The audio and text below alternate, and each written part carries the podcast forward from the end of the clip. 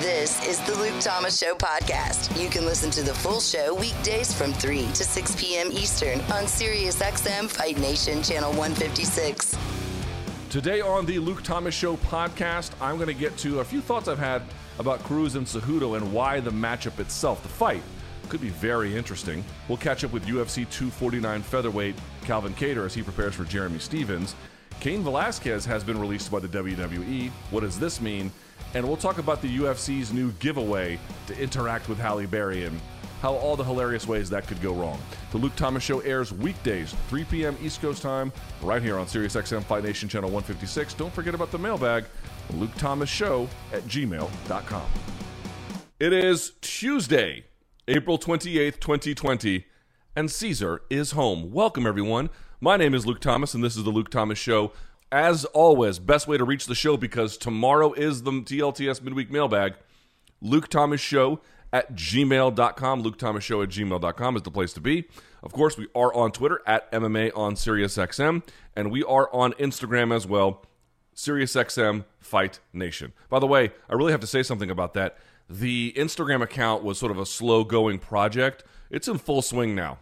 Total full swing. You've got all of my stuff that goes up on there. You've got Akim Barak stuff. If you guys are into pro wrestling, obviously the boys from Busted Open get a lot of content pushed over there as well. It's a great Instagram account to follow to keep up with the station, to get dynamic content. It is somewhat different from the Twitter account, so really encourage you guys to go check that out. SiriusXM Fight Nation. All right. We are here. We are back. And uh, happy Tuesday, everybody. I had my daughter's first birthday party yesterday.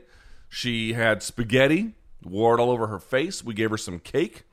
She spoke to her families in Virginia and then in the uh, country of Colombia. It was over Zoom. When I say speak, I mean mostly just yell gibberish. But, you know, that's what kids do at one.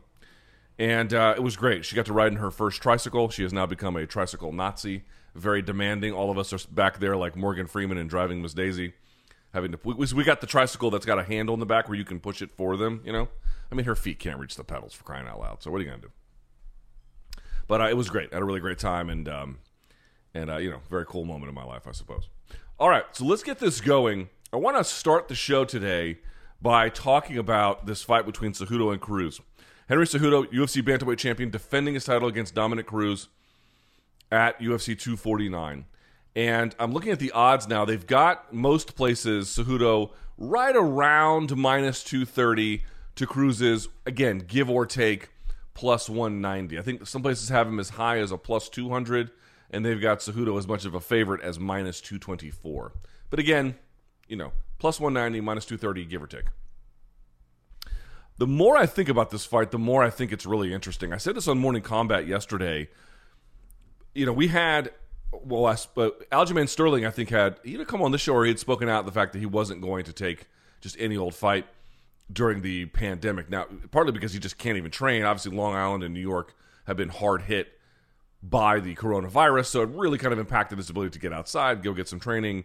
But I guess if you had been offered a title fight, he says he may have taken it. He said that to, in response to a video Brendan Schaub and I had done. Okay, but I guess he didn't get offered that one, so that's out. Corey Sandhagen, we had on the show, he didn't get offered anything. Petr Yan, I guess, is in Russia, so that's out. So, granted, a bunch of your top contenders were not even really available or on the UFC's radar, it seems.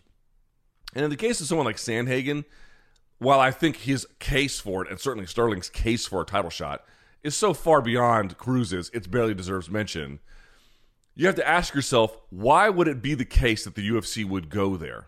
Why would they go in that direction? And the answer is many, many things. But one, if you're going to be on pay per view, having somebody who's also been on pay per view, who is familiar to audiences, who can probably raise the visibility of the card, that's going to be more desirable. Cruz gets you there further than a Sandhagen or a Sterling, at least for now. That by itself is not a reason to get a title shot, but it sort of explains, I think, to a degree, why they might have gone in that direction. Now, you can bring up the fact that they shouldn't be having a title fight, well, not a title fight, but I should say a pay per view fight when 20 million Americans are out of work. Separate conversation for a separate time. I'm merely saying if you're going to go down that road and you need you need more dynamic faces that people know. Cruz is a little bit more of a help in that regard. Here's the other part about this. When people are breaking down this fight, they're doing it without really breaking down the fight. What I mean to say is they're like, well, what you know, Cruz came, and I've done this too. Cruz came back against Mizugaki and won. Came back against Dillashaw, close but won. Sure, he hasn't fought in three and a half years, and he lost to Cody, and he's not even ranked. But you know, you can't really count him out. That's not really breaking down the fight. That's more explaining the other part of the story, which is one, he's got a little bit more of that star power appeal. Two, dude, it's a hell of an interesting story. Dominick Cruz is 35 years old. He's lost huge amounts of his time in his career to injury, to layoff, to setback of a variety of sorts. And in the two most previous uh, situations where he had to come back, he did so successfully. It creates for a very interesting narrative to sell.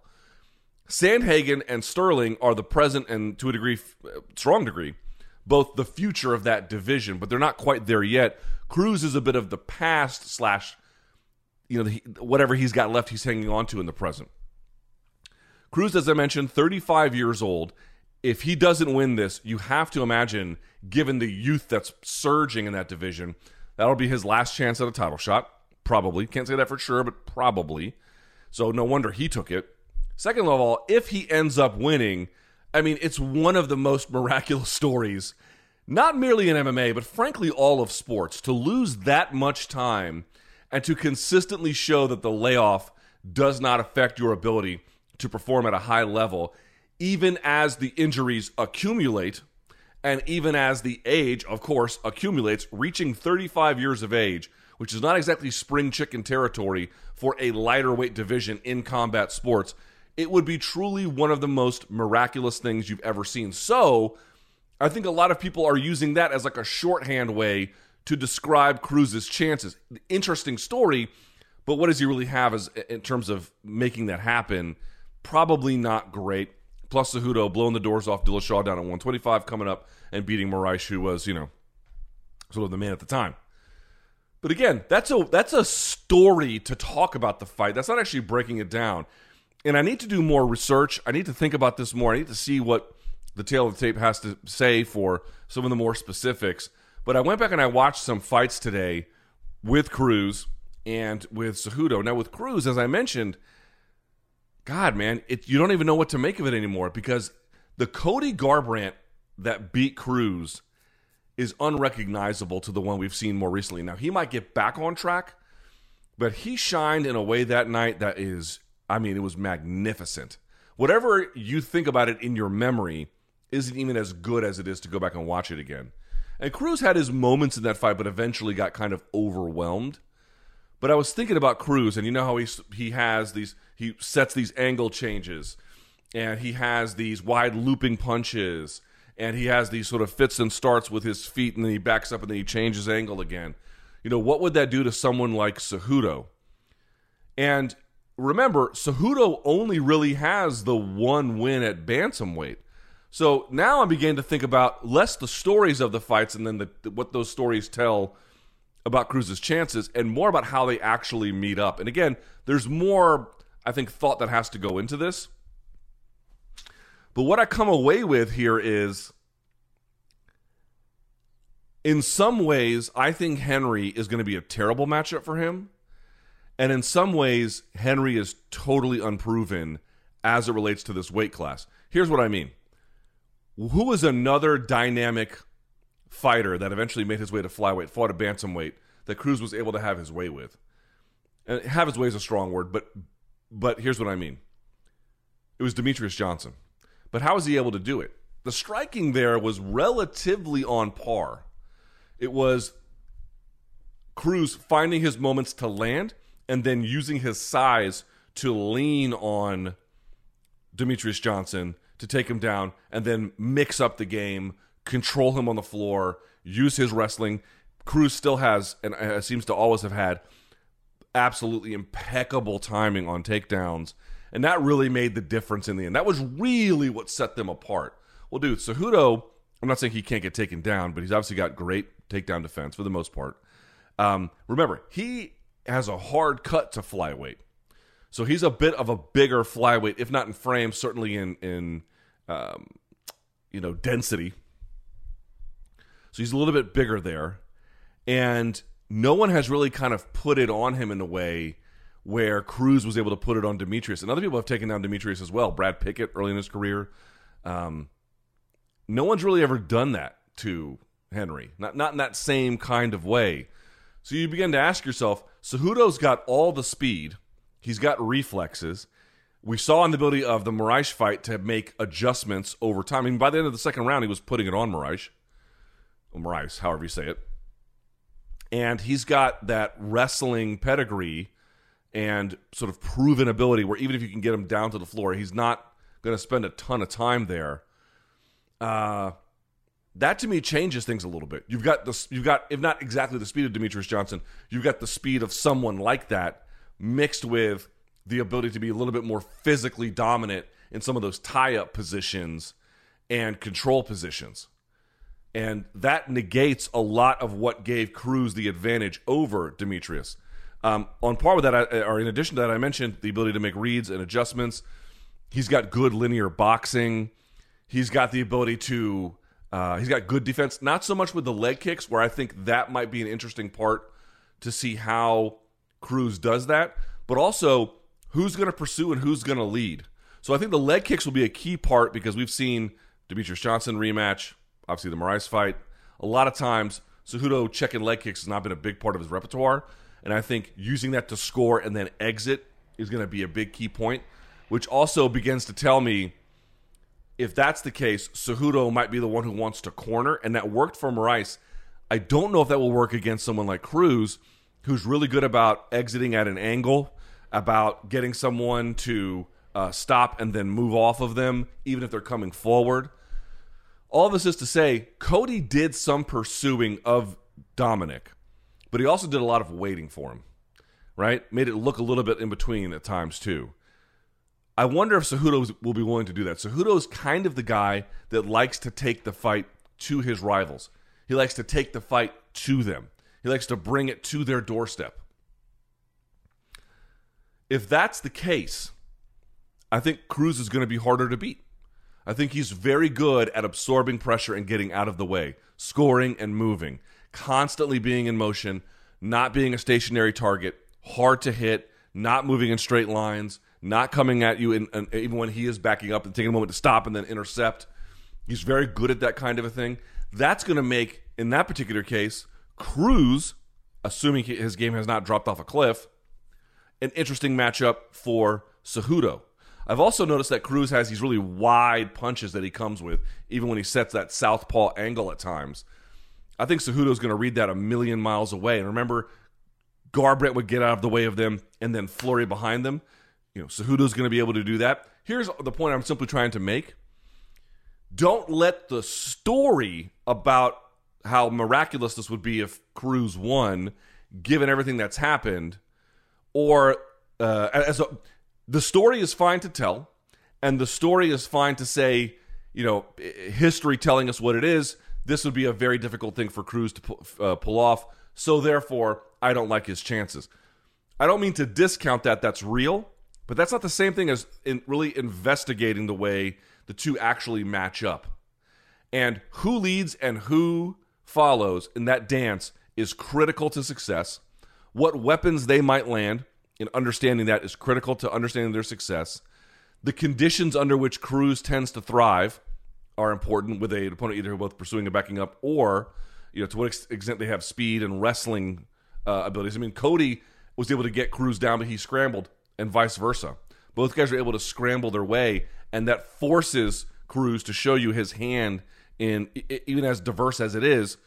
It forces you to show it repeatedly. Negating the wrestling is key. It's key. It's like Frankie Edgar. Frankie Edgar's uh, striking, I mean, a very different style, of course, but his striking is really dynamic when he can mix in the wrestling. When you take that away, it becomes much more manageable. That was a big lesson from the Cody fight. If Cejudo can show that up a weight class, even though he is a bigger flyweight who had trouble cutting weight. That'll be really interesting. So there's a bunch of different factors to begin to weigh here. We'll dig into it more as the days uh, lead into May 9th. But as I begin to think of it, uh, certainly it's not to say that a Sandhagen versus Cruz or Sandhagen versus Cejudo fight wouldn't also be interesting. In its own right, it'd be phenomenal.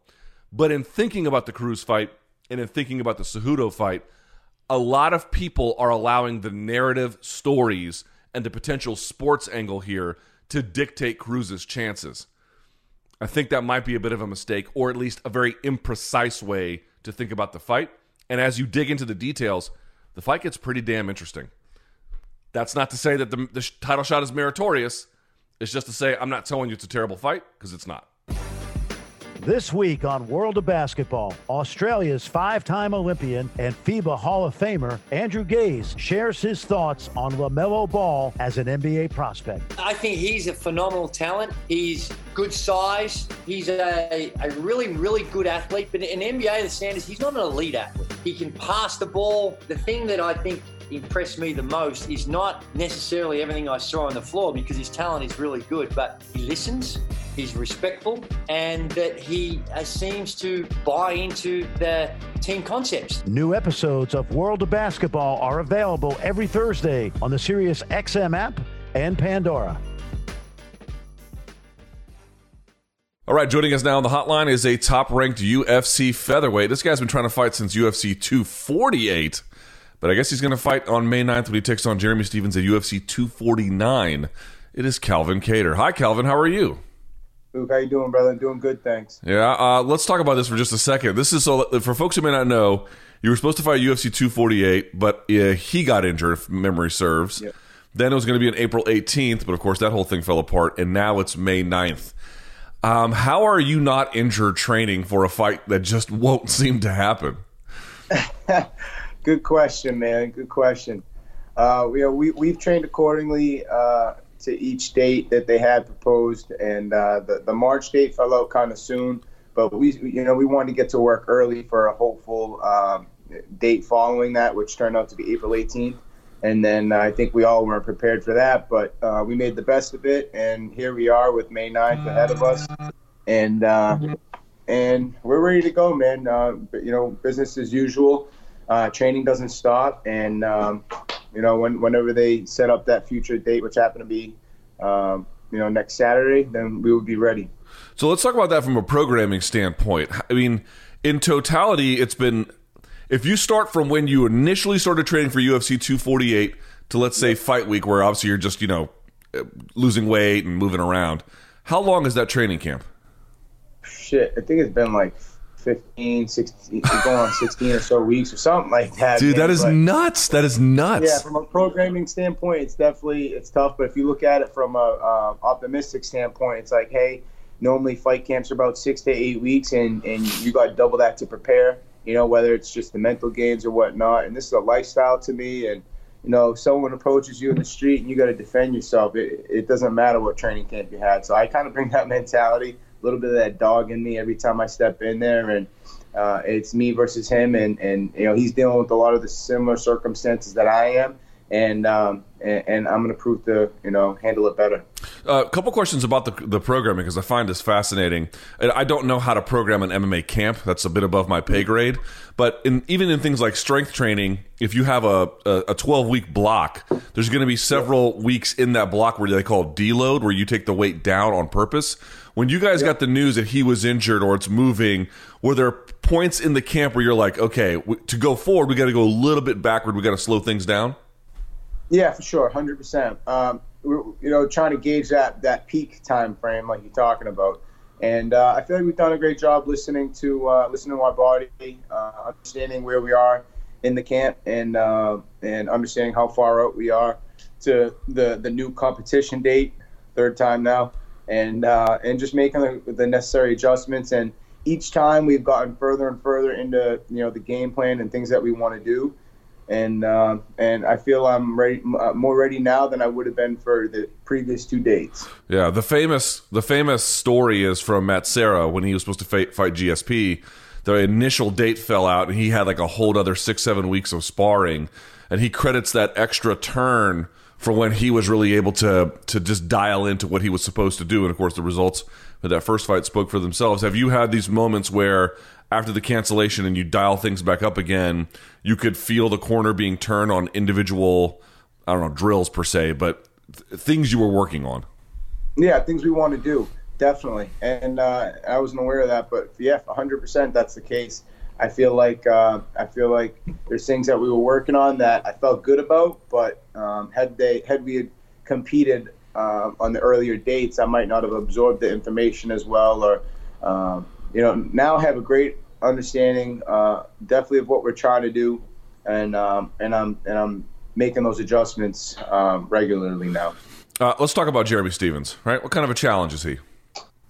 Uh, he's a tough kid. You know, he's obviously um, he's been in the game a long time, but really so have I. He's just fought maybe some stiffer competition as of late, especially. You know, he's fought a lot of uh, previous champs and um, tough guy. Brings power all the way throughout the fight, but um, you know, I, I, feel like this is my time, and uh, and Jeremy Stephens is just going to give me an opportunity to um, you know, put another notch in my belt uh, with a reputable name and continue my climb to fight the guys that he's fought and, and, make a name for myself in the sport.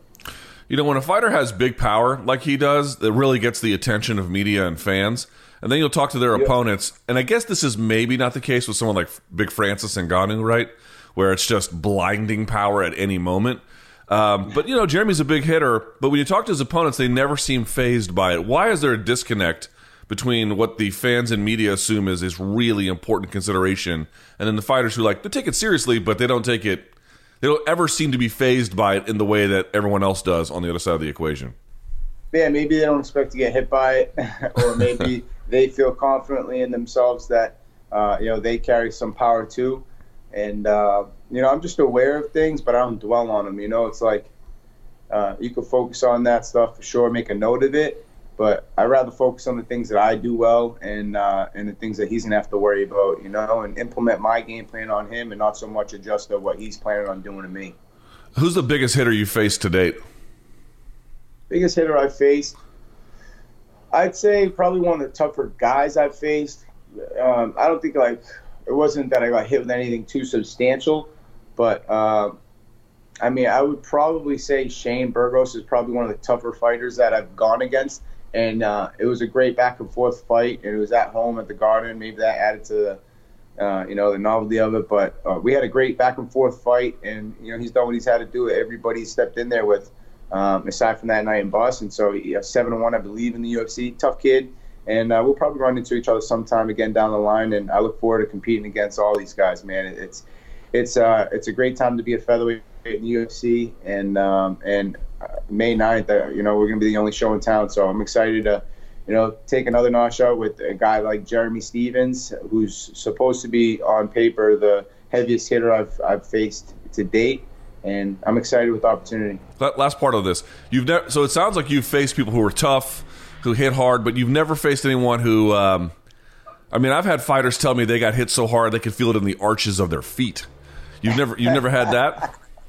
Who said that? Bernard Hopkins. Bernard Hopkins. Yeah, he's been in a lot. He's been in a lot of fights, man. He'll tell you. Uh, you know, I, I, try not to get hit with those damn shots. I've been hit with some good shots, man. I, have almost uh, uh, like I, have caught my balance. I've been hit with some good shots, uh, and I was able to regain balance, things like that. And um, it's just in there. Uh, you got to really slow things down, and uh, you know sometimes shit like that happens, I guess, and it's how you spawn it. MMA, man, those four ounce gloves so I'd imagine you get hit with a shot good enough, you might not even feel the damn thing. They might just be waking you up after. But uh, fortunately, I haven't been hit with one of those yet, and uh, I plan to be putting those shots on uh, the guys in face around and get hit by me. I do everything in my power to, to make them miss and make them pay. Um, where would you say you are in your journey? Right, everyone sort of imagines themselves in various stages of an eventual goal. Um, you coming off that loss to Zabit, which I want to talk about in a minute because that was a really frustrating fight to watch. Yeah. But for yeah. but for but for looking ahead purposes and sort of where you where you measure yourself at, um, where, where are you? I feel like uh, uh, I'm I'm close to the top of that mountain, and uh, and I'm not I'm not looking down. I'm just you know I'm looking up. Uh, I'm seeing the guys that, that are right here in front of me. It's um, you know, it, it's getting it's getting smaller and smaller. I'm getting closer and closer to the top, and um, uh, I feel like that's where the most challenges are in this division too, or uh, you know, at the tip of the mountain. But uh, I feel like I belong at the top, you know, with the best of the best, and uh, I'm working hard every day to make that a reality. And you know, at some level, you got to expect those things. You expect these fights because you don't work so this hard to to not have them in your foreseeable future. You know, I work hard every day to line these fights up, and uh, and I'm getting the opportunity. So for me, that's all I can ask for is to go out and, and, and earn me an opportunity to compete against the the best guys, and uh, and and just earn my spot at the top. All right, let's talk about that fight with Zabit for just a second because watching it, it was very clear that he's he's good. He's he's not a bad fighter at all. Yeah. But if that fight had been five rounds, uh, you know that could have been a very different scenario, and it was supposed to be five maybe, rounds. Maybe maybe four rounds. Yeah, maybe four rounds. But you guys were going to have a five, fifth round fight, and then you moved it. I know fighters are so tough where they're like, "Oh, it doesn't matter the circumstance. You know, I'll shine no matter what." But you know what? To an extent, when you're fighting another elite guy like that, context actually does matter. Do you kind of regret not? Do you regret moving it A to Russia and then be a three round fight when there could have been other options potentially? No, I think I could have beat him under both circumstances. Um, but it, it is true what you say. I mean, some people squabble over the weight, this, that, and there's a reason why they make a big uh, fuss about certain things. But for me, uh, you know, I felt like I just should have been a little bit. I feel like, you know, arguably, I, maybe I get a takedown in that first round. First round's mine. Third round's mine. Maybe I win the fight. Or, like you said, maybe it goes a little longer. I just should have got a little bit busier earlier. And uh, there's a lot of, you know, flash in the earlier rounds with him. But, I mean, I felt the more aggravating part and frustrating part about the whole thing was I felt fine after the fight and I was ready to go again. You know, Hmm. um, it was really not much damage uh, after the fight. Looked like he had got done running a marathon or something during his, uh, you know, during his post-fight speech. But I mean, that, that's not complaining. He, he he obviously got the job done uh, by the skin of his teeth. I think I ran out of time. And uh, I look forward to, to starting that clock over again next time we step foot in there uh, with each other. And uh, I think the outcome will be a lot different. You think he gives Max or um, or uh, Alex a hard time?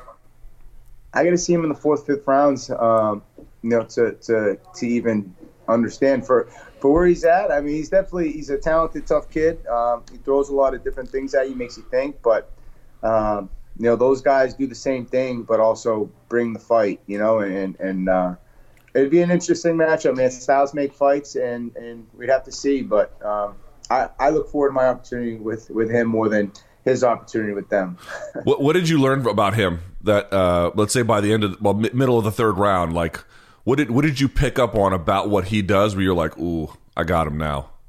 Uh, I just uh, I just just realized that we were down in one round and I had to go out and get it. So I just started, you know, pressing forward, pressing forward, and I just wish I had done that earlier in the fight. Is really it. Hmm.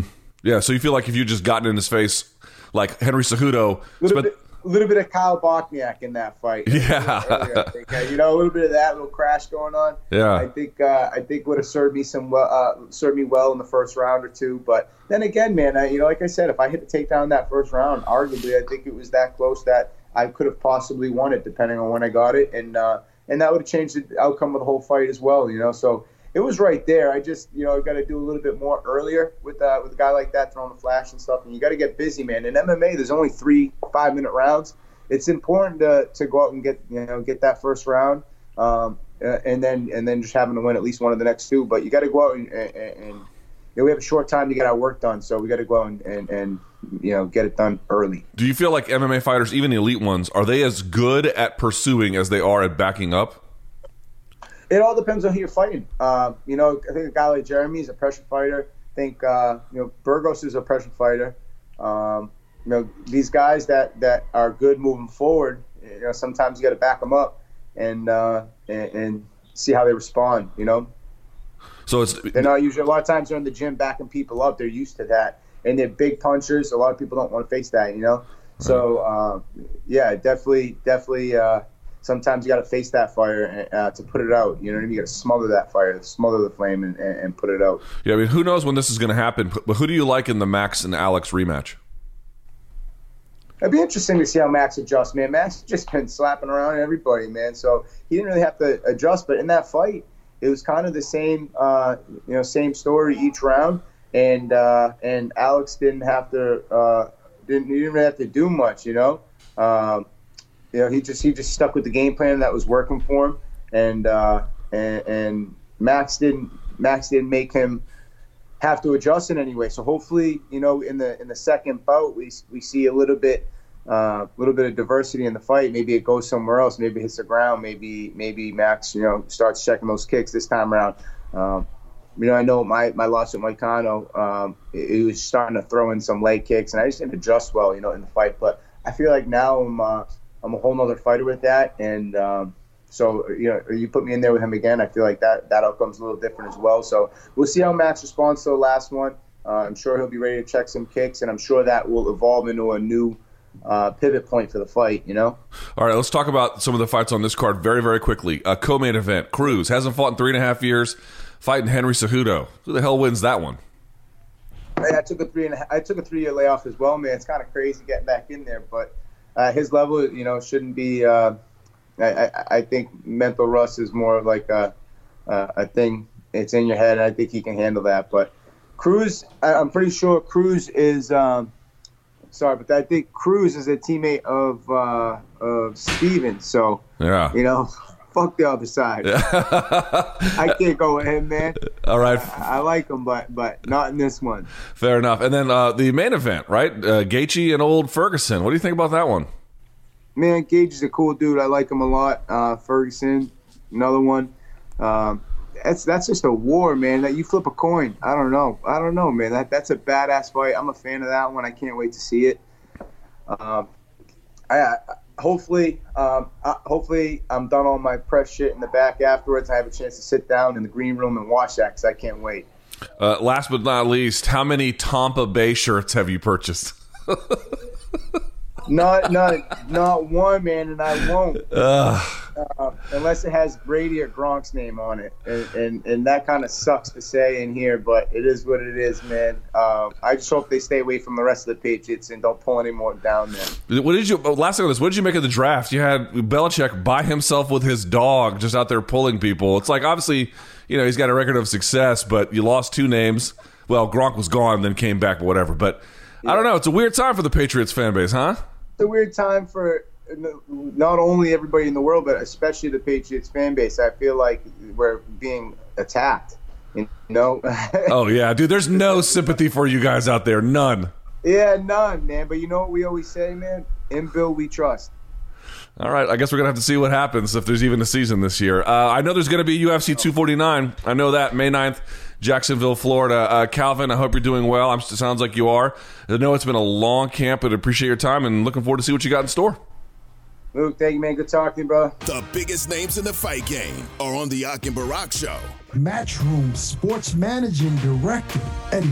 This is a global pandemic that is taking hundreds of thousands of lives globally. And I feel as much as we love sport, as much as we need live events for our business, we have to wait our turn. But what we can do is make sure that when that turn comes, we're ready. The Ak and Barak Show, weekdays from noon till 3 Eastern, only on SiriusXM Fight Nation Channel 156. I want to get to this news. I found this fascinating. All right? So, listen to this. This comes to us from, well, I'm finding it from MMA Fighting. Here's the headline Report Former UFC champ Cain Velasquez released by WWE. Whoa. All right, here's what they say Cain Velasquez is no longer a member of the WWE roster, according to longtime pro wrestling reporter Dave Meltzer. Shouts to him from the Wrestling Observer Radio. Velasquez was released by WWE as part of the company's budget cuts due to the ongoing coronavirus pandemic. The former UFC heavyweight champion made his debut in October and was signed to a giant deal says Meltzer. Velasquez, who's 37, reportedly impressed fans around the world. Uh, made a debut in August for the Triple A promotion, which ultimately led him to getting signed by WWE in a multi-year deal. During his brief time with the company, Velasquez was involved in a major on-screen storyline with Brock Lesnar, culminating in a worked match with Lesnar in Saudi Arabia last October, which I guess Lesnar won. Upon signing with the WWE, Velasquez announced his retirement from the UFC and exited the USADA testing pool. The uh, AKA trained heavyweight captured his first UFC world title when he defeated Lesnar via first round TKO at UFC 121 in October 2010.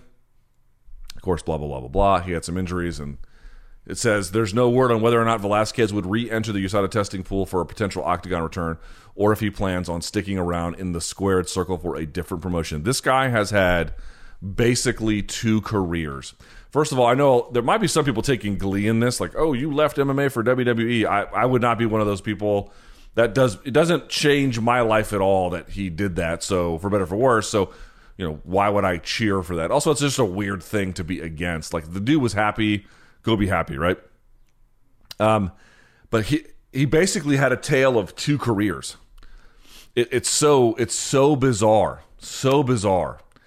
So he had the career up until Brock Lesnar and then the career afterwards. And the career afterwards was still pretty good, or at least it had some pretty good moments. But everything that built up to the Lesnar match, uh, and then, you know, winning it, everything, that all, I think, set some of the groundwork for everything that happened afterwards. What do I mean by that? Cain Velasquez, dude, there was hype about this dude when he was fighting in Bodog fights which was his second fight. I can uh, distinctly recall in 2006, Jeff Osborne and others were like, "There's this guy. He is just you know."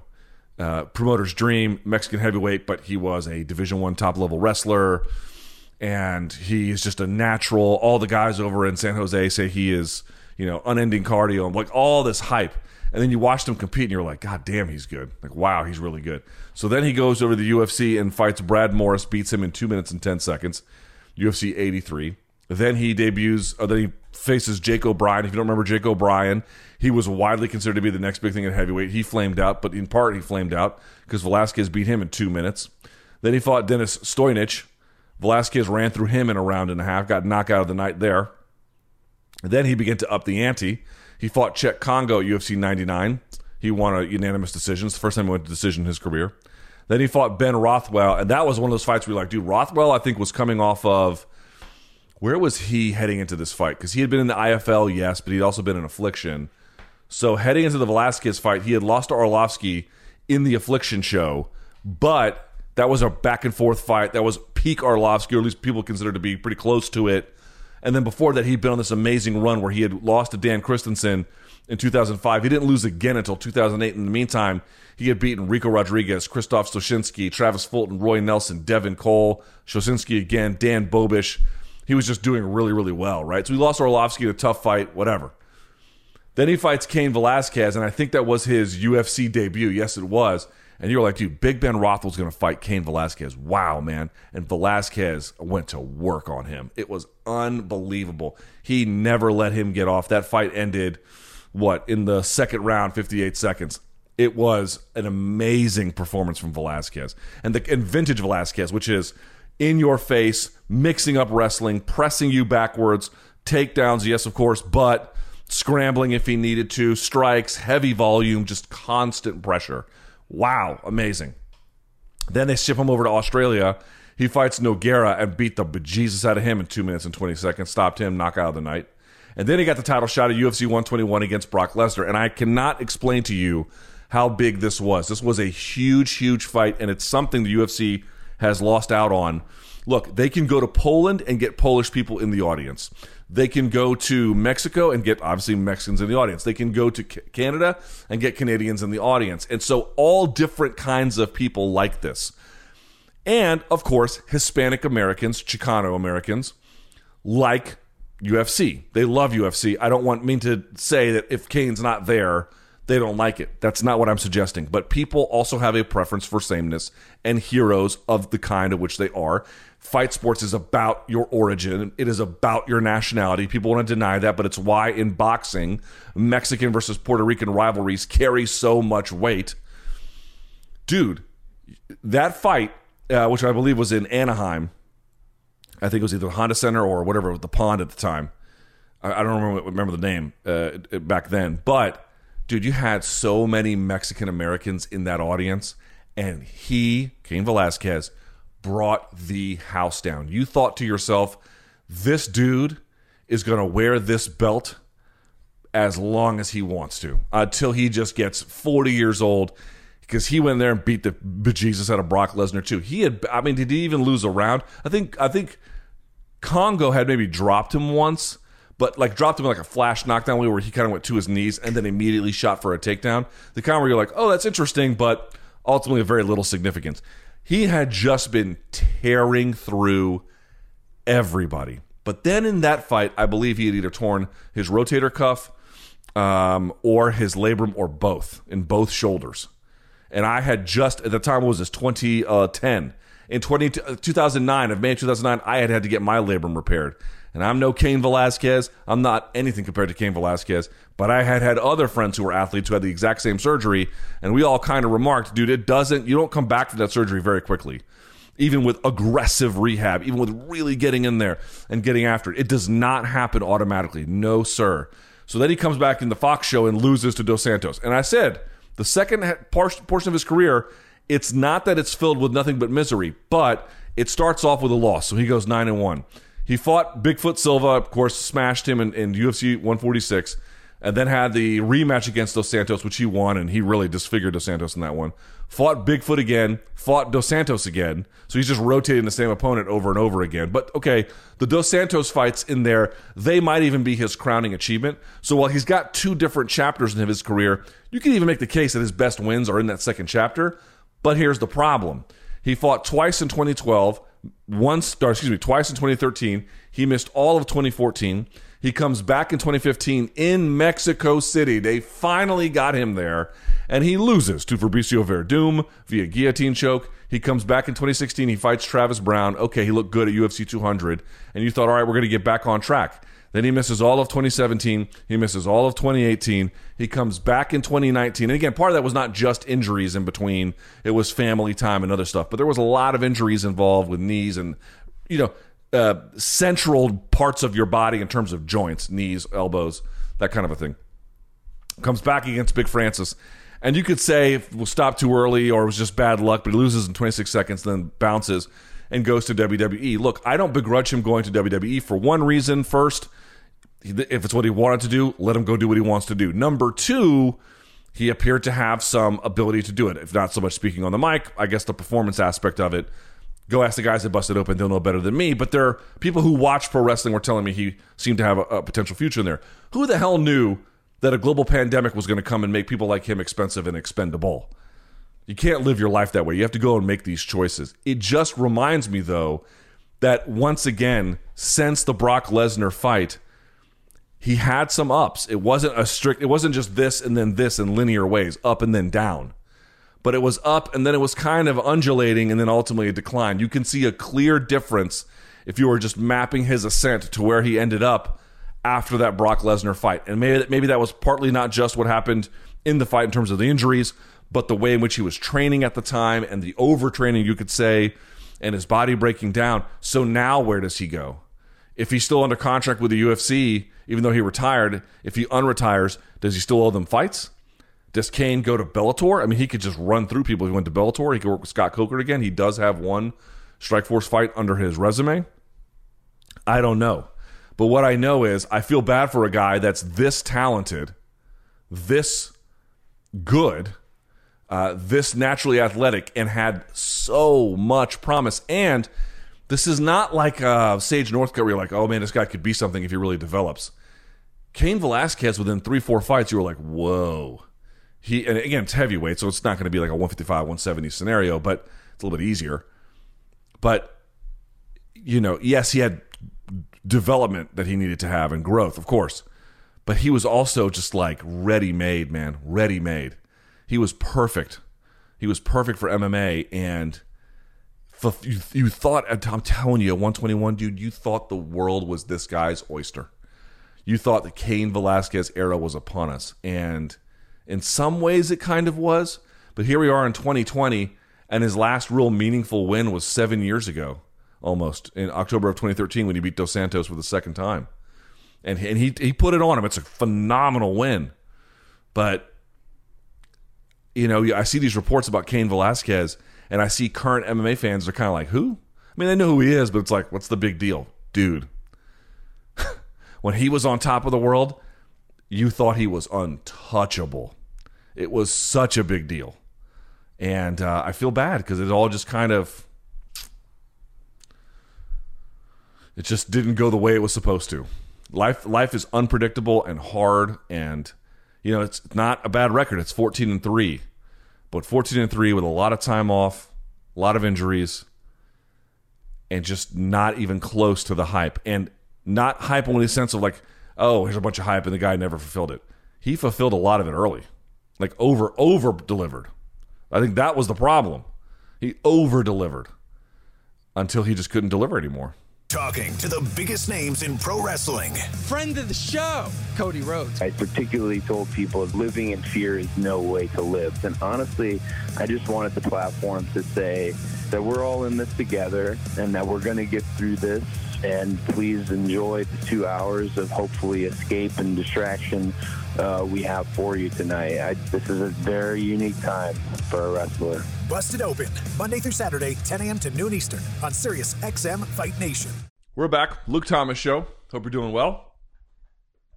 All right, let's get to this one. You know, I'll give the UFC a lot of credit for one thing. I mean, many things, but in this particular case, the one thing I'll give them credit for is their desire to they're a, they're a pretty fan friendly organization, right? I mean, they're always like I remember when the UFC used to hold pressers and they would be up for the fans and the fans would get there and be like, "Dana, can I have two tickets to tomorrow's show?"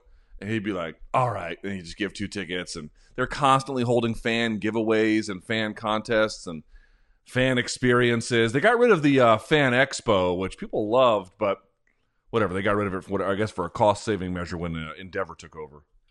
Do you, do you, Cobb? Did you ever go to one of those fan expos? Did you ever see the inside of that place out in there in Vegas? No, no, I've never been to one of those expos. Man, they were pretty much, by the time we started, I started working with the channel. They were gone already. So, Marissa and I went. Now, one time they promised us a bunch of fighters that were going to be guests on the show. So we had a whole big booth, and then none of the fighters came through. So it was real awkward on that floor. But we saw John Gooden walk by, the commentator, and then um, uh, who was the African American featherweight champ over in Bellator? uh, Daniel Strauss. Daniel Strauss had come through as well, and uh, there were some other ones too. But that was me and Marissa were like, so we're in this booth, and uh, none of our guests are here. This is great. Uh, in any event, the hall looked really cool. Like, they did a really, really great job with it. I was very impressed by it. But anyway, they got rid of it. But all of it goes to show, Cobb. I think it's fair to say they're a fan-friendly organization, right? All right, very good. I would agree. Yeah, yeah, I, I think that's true. Um, and then there's this. So UFC has announced the UFC, the Ultimate UFC Experience. We'll get a, uh, a contest, uh, a weekend of a lifetime for a lucky fan, Cobb, and the guest that they're choosing. So if I won, I would not take you, but I could take somebody else. Not only will the winner get to enjoy an upcoming event in Las Vegas, whenever the hell that is, but they'll get to do it in the company of Academy Award winning actress Halle Berry. All right, so what they're trying to do is Halle Berry has this MMA movie coming up called Bruised, and they're just trying to promote it through these various acts. Okay. UFC President Dana White and Academy Award winning actress Halle Berry are teaming up to present the most exclusive UFC experience beyond your wildest dreams. The duo is offering one lucky winner the chance to pick any Las Vegas UFC pay per view event with all expenses paid that include a once in a lifetime experiences. First of all, how is that going to go? You to go sit in the Apex now? Is that it when they open that up, whenever the hell that is? Like, it just doesn't even work anymore, but okay. The winner will be flown to Las Vegas on Spirit Air. I'm making that part up. To be a special guest of the UFC and Halle Berry. Honestly, how many movies could Kelly name that Halle Berry was in? Ugh. You know what? I don't know if this would be one of those weird ones, or maybe she saw a couple just randomly, like just like by Ca- chance. like Catwoman or something. Yeah, crap like that. Like she just happened to catch her in it. But I bet you, I, I'm going to say at least one, one for sure. Yeah, I don't know if she can go above Wait, two. not counting bruised. Not counting bruised. Yes, Okay. of course. That would just be too easy. know? Yeah. Uh, okay. The winner will be flown to Las Vegas with a guest, uh, with Halle Berry, blah, blah, blah. In addition to being part of the UFC official ceremonial weigh ins and fight night, the weigh ins will be the coolest part, if you ask me. Right there, all the fighters up on stage. The winner will be whisked away to a private dinner with Halle Berry and sit alongside her on fight night. In addition, they will receive private MMA training with UFC legends and a full range of personalized exclusive gifts and signed merchandise. Bro, how awkward is that dinner going to be? How butt awkward is that dinner going to be? First of all, I bet that's a tasting menu. They're just going to move through that one real. It's like, Halle, why are you only eating coffee for dinner? That's, you know, that's my dinner. I have a glass of San Pellegrino and a shot of espresso, and I'm on my way.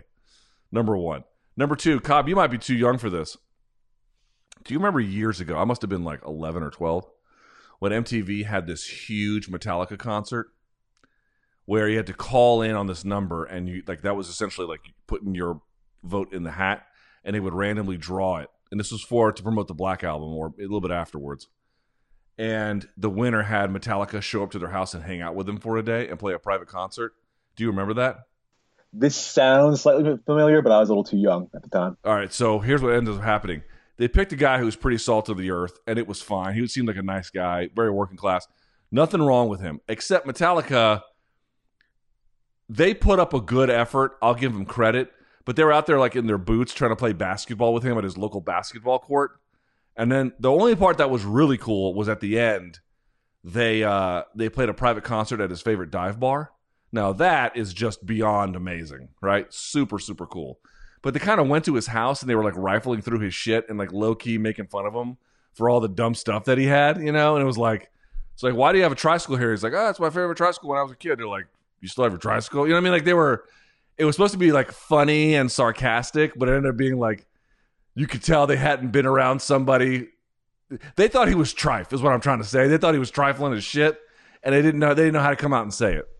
Well, you know what's funny? That might have been back then. You're like, oh, they're just being funny and sarcastic. Then years later, some kind of monster would come out, and you could see what kind of assholes they actually are. Yeah, to, like, to oh, each yeah. other and everyone around Yeah, it's like, oh no, they were being very serious with this guy. They were disgusted by him. Yeah, they probably thought they had. They probably got. Lars was like, I, I know I don't have a lot of hair left, but check me for lice after being with one of these guys. You know, that's the kind of that that that was that was the vibe that I got. Like when they left, they washed their hands, kind of a thing. You know, pre coronavirus. In any event, I have a feeling this is going to be just like that. Look, I don't know Halle Berry. She seems like a nice lady, but she's been an A-lister or something close to it for what, 30 years? I mean, something absurd, right? She, she's been the it girl since the early 90s, if not late 80s. You think she knows what it's like for some donk, you know, who is in his mid 20s or her mid 20s, whoever it might be, who's just living their life, a very ordinary but fine life? You think that she has anything to say to people like this? Other other than other than clean my trailer and get me coffee. Dude, I'm just picturing a dinner in my head with her and some like just over the top nerdy MMA fan, and all I see in my head is like uh, the Chris Farley show on Saturday Night Live. Like, m- m- remember when when you showed your boobs in Swordfish? Yeah, that was awesome. That was awesome. Like that's all I see in my head right now. Didn't wasn't she briefly married to Braves player David Justice? I think you're right. I think that's right. But here's the other part about it. I think it's actually going to be the opposite problem because in that skit you had Chris Farley interviewing Paul McCartney. How many MMA fans know anything about Halle Berry? I mean, I make fun of Kelly for it, but do they really know a whole lot about her? Like, what movies has she been in more Well, recently? here's the thing: define whole lot, because I think the ones that are watching probably watched her a lot in the '90s and the 2000s. Okay, they did see her in John Wick, and she was in Kingsman sure. as well. Oh, uh, you know what? I'm wrong about this. She was in X Men. She was Storm in X Men. Yes. Okay, so I'm being a bit of a hater, but I'm going back to like Baps. Remember Baps? Uh, and then she was Such in. a bad movie. I know, and she was in Jungle Fever as well. Strictly Business, Last Boy Scout. I saw her in Last Boy Scout, 1991, bro. 1991. She has been killing the game for a long time. All right, so I'm being a little bit weird, but they're definitely not going to be asking her about, you know, losing Isaiah or something from back in the day, the Flintstones. They're going to be asking about. Remember when you were on set with Patrick Stewart? Could he really read your mind when the cameras aren't on? Uh, no, donk. He cannot. Dude, hey, honestly, if if there's some fan out there who wins this thing, here's what you have to ask her: Why are you such a front runner in MMA? You're kind of a curse so far, because it was Brian Ortega, he gets knocked out. Then it's uh, Cyborg, she gets knocked out. Now it's Valentina, which, by the way, Halle Berry, smart move, respect. Valentina ain't getting beat by anyone in that division. It's not happening. Uh, she's probably gonna have these these people who win bum fight on the street. You know, they're gonna knock the fuck out just to keep the Cal Ripken streak of losing alive. Anyway, Dana went on uh, TMZ about this. Let me hear what he had to say. For a, a fan to be able to win this package, it's literally the biggest package we've ever done. We're, they're going to sit in a, in a matchmaking meeting, and I'm actually going to let them make a fight. Um, you know, on stage at the weigh-ins, go to dinner with Halle Berry, sit with her at the fight, and hang out. She's one of the one of the sweetest, coolest people on earth, and she's a huge MMA fan, just like whoever's going to win this thing. So you can actually sit there and, and talk fights with her too. You know what I mean? Yeah. Dinner with Halle Berry. She actually knows what she's talking about when it comes to fights, and you can talk fights with one of the hottest women to ever walk the face of the earth, and all the other shit that we're throwing in there too. What? What is better than that? what happens? Oh, and on top of that, normally we put these auctions on, and it's always rich guys that, that get it. Like, you know, they have to outbid some other rich guy to get the thing. These, you actually put in, you know, $10, $25. It gives you more uh, entries to win, so anybody can actually win this thing. It's like, I think that's the first time we've ever had something like this with the UFC. I like how Halle Berry is being remembered as one of the hottest women on earth. Also, uh, I mean, she is, but it's like this is how we're discussing her, right? Based on her looks. But okay, whatever, fine, it's fine. I made a comment about Carmen Electra, so I'm a hypocrite. I'll say this: uh, two things. One, when this show is not on, the last thing I want to do is talk fights. I hate talking fights when I'm not at work. And people always come up to me and they're like, "So, what you think about the upcoming fight?" And I'll, it'll be at the gym. I'll get spotted at the gym, Cobb and they're nice people, dude. They're just trying. They're just trying to have fun with it because, because they don't have my job. I get it, but you gotta understand when this show is not on, and I'm at the gym. I don't want to talk about the next bantamweight contenders match. Let me be very clear about that. I don't give a fuck. Can you imagine Halle Berry being like, "Yo, Halle Berry, what's your favorite fight from uh, IFL? You know, Tokyo uh, Sabers." Remember them, the Tokyo Sabers in the IFL? Which one was your favorite team member? Here's the thing. And honestly, I might be being too harsh on Halle. I don't really think she's just a, this giant hardcore fan they're making her out to be. Maybe she's gotten into it more now. She, for all I know, she might enjoy just talking fights with someone who knows about fights. Maybe she does. I just feel like the person talking to her is going to be super awkward, and it's going to make the whole dinner ridiculous. Yeah.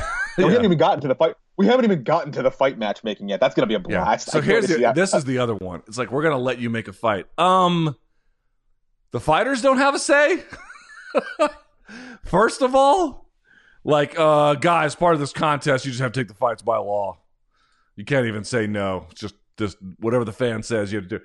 If I was that fan, let me tell you something. Here's what I'd be. I'd be like, yo, I want Giant Silva to fight. I want you to, to re-sign Demetrious Johnson. That's what I want you to do. Resign Demetrious Johnson and have him fight Bol Bol, Manute Bol's son. So go sign Bol Bol and have him fight that. So I guess the Dana explains that in the second clip. Let me hear this. So let's say uh, somebody wins and they go into your matchmaking meeting and they say, Dana, I want to see Conor versus I knew, I knew versus Khabib. I want to see Conor versus Nate Diaz. What do you do? I don't know. We'll, we'll, we'll see. We'll, you know, there's a process to the matchmaking. You know, what, what, what happens is there's four of us, right? Sean Shelby, um, Mick Maynard, Hunter Campbell, and me. So it's not this, this, uh, you know, I walk in and go, we're doing this, that, right. the other thing. It's a process. Right. We argue, we fight. Well, this ain't gonna happen. No, no, we can't do this. We can't do that. We all, you know, it's it's a long, drawn out process that goes on. He'll be part of the bickering and the fighting and the arguing, and and uh, and we'll see where he comes out in the end and what he gets. Yeah, he's not gonna get shit. I mean, you know, it's uh, look. I'm not saying it's not cool for a fan to be in the room there. That's a pretty cool thing. But, you know, there's a reason why they don't do this in the other leagues. Partly they don't have the same fan outreach, I admit, but also because it's a calamitously bad idea. uh, yo, Amanda Nunes should fight Cody Garbrandt. Book it. Dude, I would walk in there like Bill Burr describing, uh, you know, not Bill Gates, but uh, Steve Jobs eating pretentious fruit, getting people to like invent shit for me. I'd be like, yo, new weight class 157.7 pounds on the nugget. We'll call it the fuck boy weight class for the championship. I want a man versus a woman. Book it. I want Stallone versus Van Damme. Pay him, Dana. Yeah. That's what I want. Here we go. Here's my idea. Time Machine, 1984, Van Damme versus Seagal. Make it happen, Dana. Uncle Dana. Uh, I, I do believe I won the contest, Dana. Yeah. so make my dreams come true here. Yeah. Uh, by the way, this is like my make a wish. So get to stepping, D Dubs. Thanks for listening. Catch the Luke Thomas Show live and in its entirety weekdays from 3 to 6 p.m. Eastern on Sirius XM Fight Nation Channel 156. On Twitter, follow at L Thomas News and the channel at MMA on Sirius XM.